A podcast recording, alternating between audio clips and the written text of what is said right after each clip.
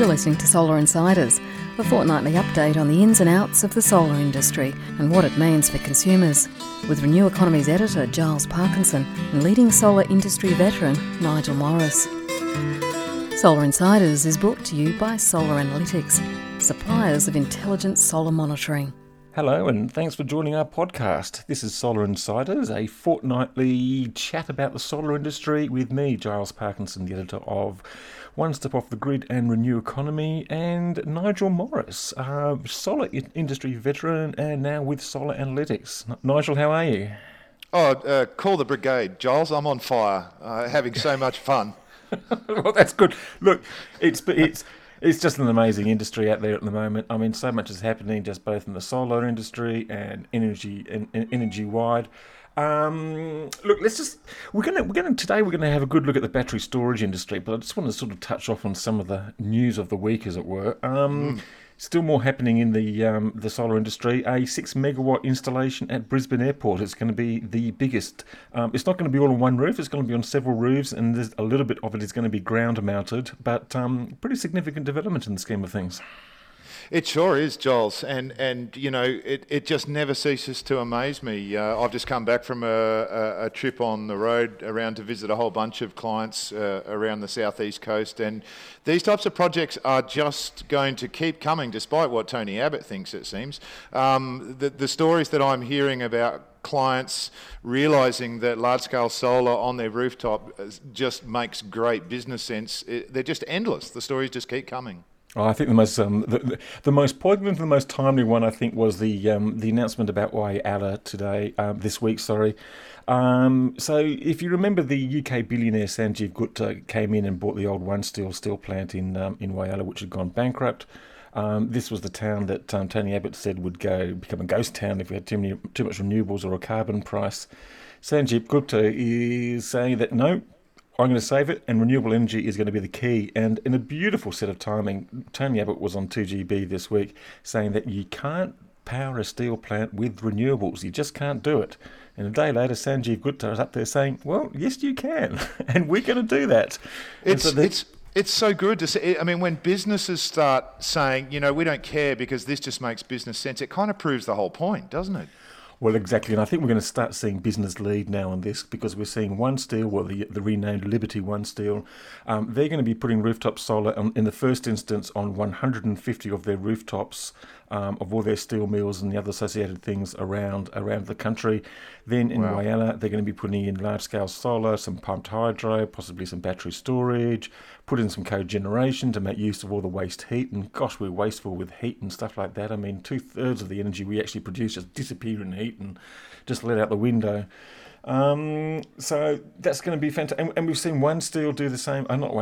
Sun Metals do the same thing up in Queensland, and we've seen Telstra do the same thing. So business really coming to the party now. It is. I don't know how our listeners are going to have time to tune in, Giles. Well, look, in fact, I've actually... Well, look, hopefully they do, and maybe they can do it on the while they're driving to the next appointment. On the way, that's it. On the way, absolutely.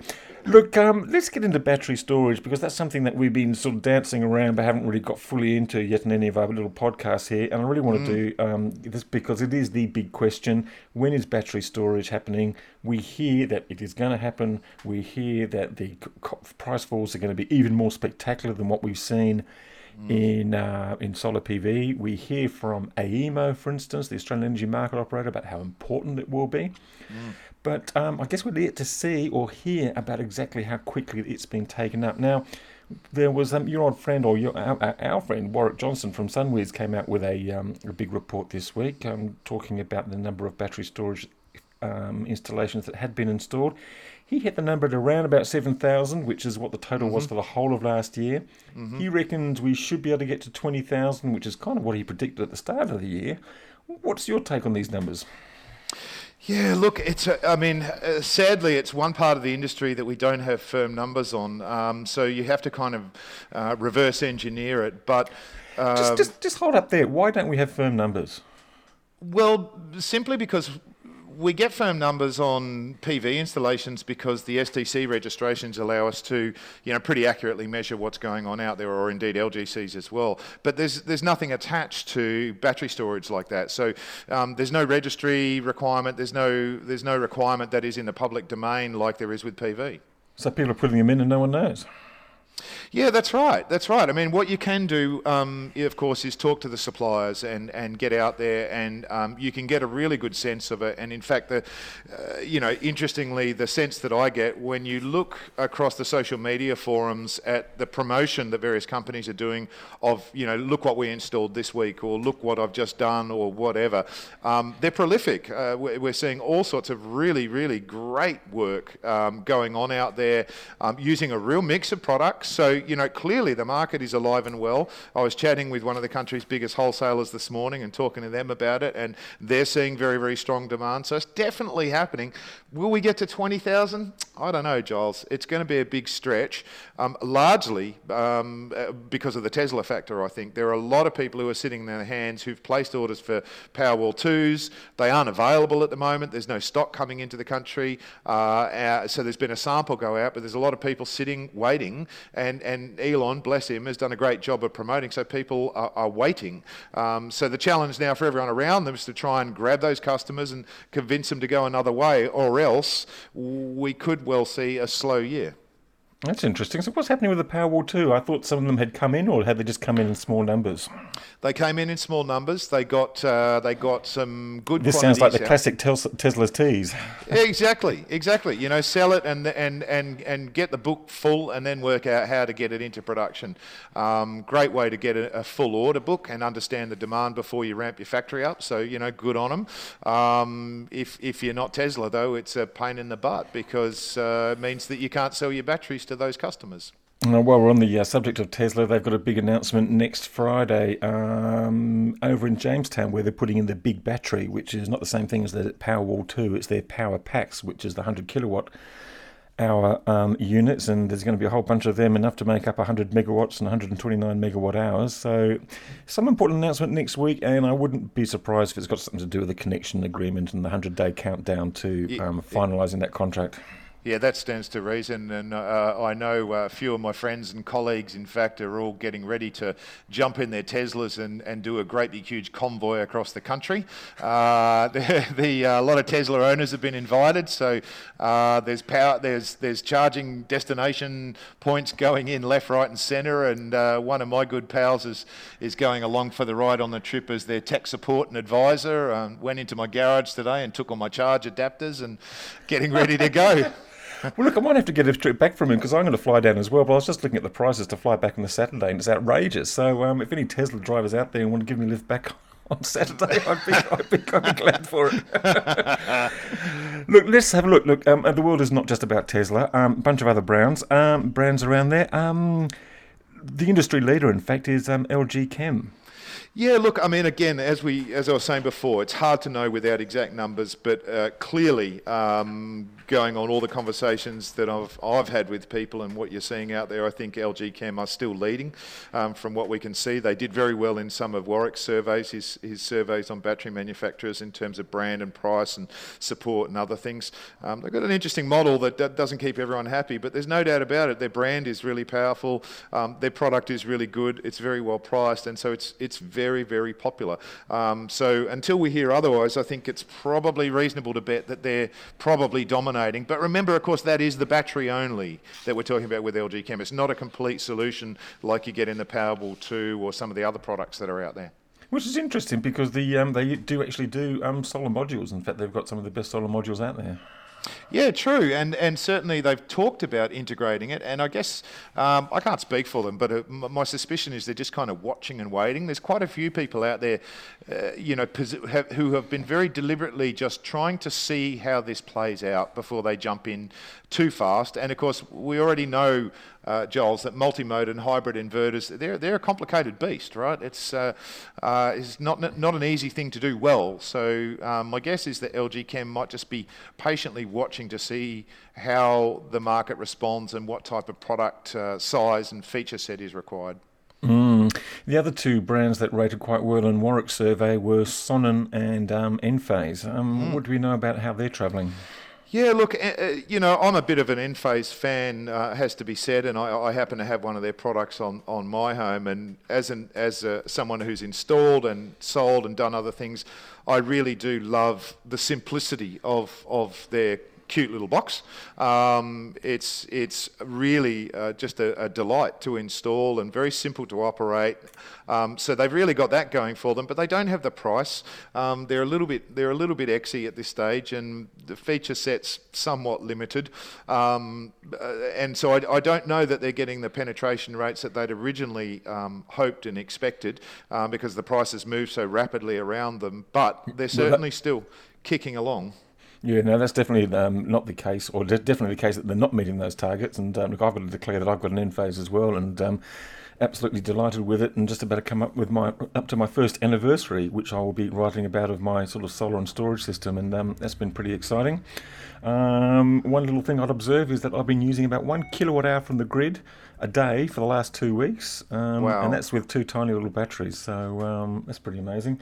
It is. You know what else is amazing is it to me it's highlighted, Giles, because I'm the same. I've only got a tiny one, and I was actually sitting there the other night at home, you know, nerding it out, and it suddenly struck me that my electric vehicle was recharging in the shed, and I was just happily sucking the solar power out that I'd stored during the day and recharging my bike in the evening off my battery. And you know, I don't even care that I'm not putting 100% of the charge into it. The fact that I can even partially support it is just a wonderful, beautiful thing. Absolutely. And look, if you owned a share in the Sun, you'd be making even more money out of it. Yeah, that's right. Now, Sonnen, an interesting one too. They made a big splash. They flew everybody out and had all sorts of people down for a big function down in Sydney. Free electricity, that seemed to be the pitch of their thing. Basically, they were suggesting was that if you got solar, you put in Sonnen, you basically get free electricity plus a very small fixed tariff. How's that going for them? Yeah, it's really interesting. I mean, like you say, huge flurry of activity. And interestingly, when Tesla ran short of stock, a lot of the big-name guys who'd been doing a lot of Tesla very quickly switched to the Sonnen product. So they clearly are either promising availability or have got availability. And a very different offer. They've really gone after that, not just a fully integrated package in terms of the hardware and the electronics, but also extending that further right out into even beyond demand services like some of the control guys do, but right into the retail space and saying, we're going to get right into the thick of this and play in a retail deal with this, and the battery and the solar just happens to be, you know, the enabling technology around that, which is really cool. But interestingly, when I talk to people out there who've had a good hard look at it, I actually had a really good guy say to me the other day, you know, I sat there and I listened to the presentation, I tried to understand it, I got to the end of it and I still didn't understand it. And so I walked out of the meeting saying, well, if I can't understand it, how am I going to explain this to a customer, right? And so there's this issue that you get when we reach too far out beyond it's a battery or it's an inverter or it's an integrated solution. When you keep making these offers ever more far-reaching, you do introduce a lot of complexity, and you know, that's hard for consumers to get their head around. It's hard for sales guys to sell with. So it'll be really interesting to see whether they can get the sales guys across the line with it, and whether consumers can get their head around it. So we'll have to wait and see on that. Yeah, well, it would be nice to think that you could actually sort of turn the old the old industry paradigm, or, you know, the utility industry, which was confusion is profit, and sort of turn that upside down and make simplicity is profit, or simplicity is gain, or something like that. I mean, something like that. Maybe not a marketing person, but that's. I mean, look, one of the reasons why we're paying such high bills at the moment, and from the grid, is that no one's understood anything about the grid, and basically all the established utilities.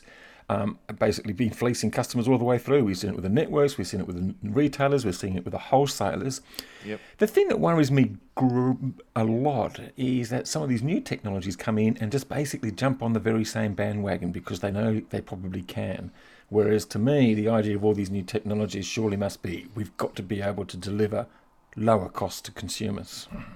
Yeah, that's right. And I think this is the challenge that we've got now. The technology cost is coming down rapidly, but we're not there yet. So, you know, there's a lot of There's a lot of jiggery-pokery that we've got to do to get these offers to stack up and make it palatable. And I think what we're seeing, clearly what we're seeing is a lot of people just testing, right? Just testing. It's very, very early days. So, okay, let's try it this way. Let's try it that way. Maybe we bundle this in. Maybe we bundle that in. Maybe we integrate the whole solution. Maybe we just sell just the battery or just the inverter. So I think it's realistically, it's still a year or two out before we see everything settle down and work out what the easiest, clearest pathway through. There'll always be a choice, but I think we've still got a way to go to see, you know, what the perfect solution is. Yeah, that's going to be interesting. And look, let's not just focus on those top four. There's other sort of new battery storage solutions coming down the track. Two that I can think of are BYD and Solar Juice Opal Storage. Whereabouts are they placed, and anything else on the horizon? Yeah, look, I mean, they're classic examples of the fact that there are lots of products, lots of suppliers looking at the Australian market. And if you're anyone in storage, you've got to be here. We're going to be the biggest market, no doubt. BYD had a big song and dance a while back and launched their products. And haven't seen a lot, but I'm sort of quietly suspicious that they might be doing a bit of volume just in the background, just chipping away. Big company, not such a strong brand though, at least not in the eyes of Australian consumers. So, be interesting to see how that plays out. And Solar Juice, they've got a slightly different strategy again. They've said, look, we've been selling a lot of product into the market from a variety of different suppliers. What have we learned from that? And they've now actually integrated their own solution. So they've taken a rack-mounted LG product, they've taken the Solar X multi-mode hybrid inverter, bundled it all together, put it in a fireproof enclosure to meet the standards requirements, tried to tick all those boxes of what consumers are looking for, got it IP rated so it can go outside without there being any dramas, and getting ready to launch in November. So I think that'll be a nice one to watch, you know. Well, the good news is, I suppose, is that we did hear this week that the Standards Australia, there's finally been some progress on that. You know, there's all this big push to sort of put all these battery storage units, make sure they go outside, make sure they're surrounded by fireproof materials, in effect put them in like some sort of bunker, but they seem to some sort of common sense and reality has dawned, and they seem to have found a way forward on that, or at least agreed to have another meeting on it. So I think that's probably positive news. Let's just think about this just from the consumer point of view right now, because a lot of consumers out there, and battery storage is pretty damn confusing, as we've kind of alluded to during this conversation. What are the things that consumers need to think about most? I mean, I'm just sort of thinking about not all batteries are the same. Not all batteries do the same sort of thing. You know, you could have batteries. Do you want backup to protect equipment? Do you want backup just because you don't want to have your lights go out? Do you simply want to store your solar in the box because you just want to? Are you actually trying to play some sort of arbitrage? Or are you doing different sort of things? And sometimes I guess that people would probably wouldn't necessarily need as much storage as maybe they might think they do. Yeah, that's, you know, you've summed it all up really well, Giles. And when I was retailing a couple of years back, this was the challenge that we faced every day. People know that the idea of storage is wonderful. Everyone loves that idea.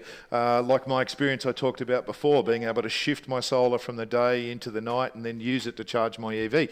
Wonderful, wonderful concept. But of course, there are a million things that you can actually do, and how do you do it? And I don't know the answer to that, Giles. But the only thing that I do know is that, and I had this conversation with a consumer this morning, same sort of questions, and I said, look, the thing that we need to know to do this properly is we need to know what your demand profile looks like, that energy aware stuff that we were talking about last week. You can't size a battery until you know what the demand profile looks like. Most people probably don't have enough solar on their roof, so you've actually got to analyse that and probably add some more solar to get the most out of the storage. So I always come back, and I would say this being a data guy, but I always come back to the data. You need to start by really understanding what the situation is that you're dealing with. So that's always my advice, is start with data. Right? Yeah, look, that's so true. Look, I went to dinner last week with someone, and they're talking about having sort of storage, and they sort of said, well, how big a battery should we get, and how much solar should we have? And I said, well, how much electricity do you use? And they said, well, don't really know, actually. And I said, well, find out, and then I'll tell you. Well, then I'll give you some advice at least. And so find out what you can use. So I guess the thing is, find out how much you use, work out how much you can save, work out what you can change, and then start thinking about solar, and then start thinking about storage.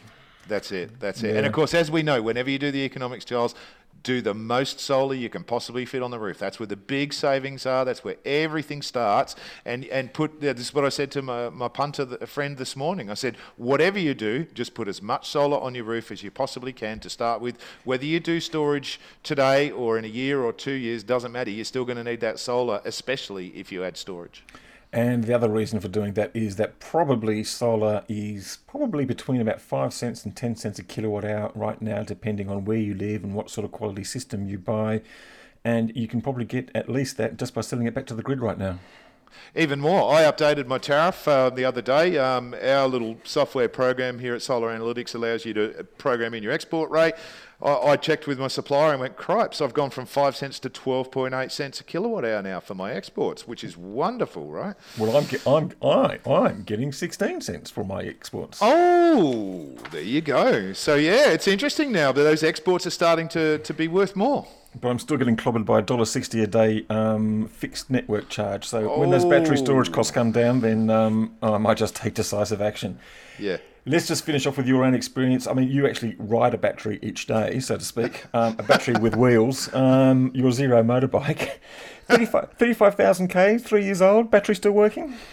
Battery is in wonderful shape. It's been really interesting to talk to other owners and users around the world, especially in this generation that I've got, where we moved to a later gen of pouch cells.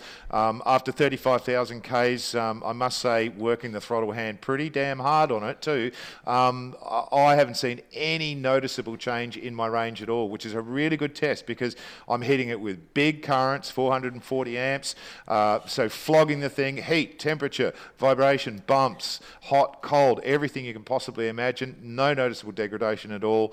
So it's a great real-world test for me of really how robust lithium-ion batteries are these days. It's a wonderful thing. Good on you. Look, Nigel, we're going to wrap it there. Thank you very much. I'm sure we're going to get back to this battery storage thing again sometime soon because they're going to see more products. We're going to see more interest. But great talking to you again. And thank you to Solar Analytics for sponsoring. And thank you to our listeners for listening. Yeah, talk to you next week, Giles. Good on you, man. Bye-bye. Solar Insiders is brought to you by Solar Analytics, designers and suppliers of smart solar monitoring. By navigating the changing energy landscape, Solar Analytics helps increase solar performance and saves money. Visit solaranalytics.com.au, get empowered and make the most of your home energy.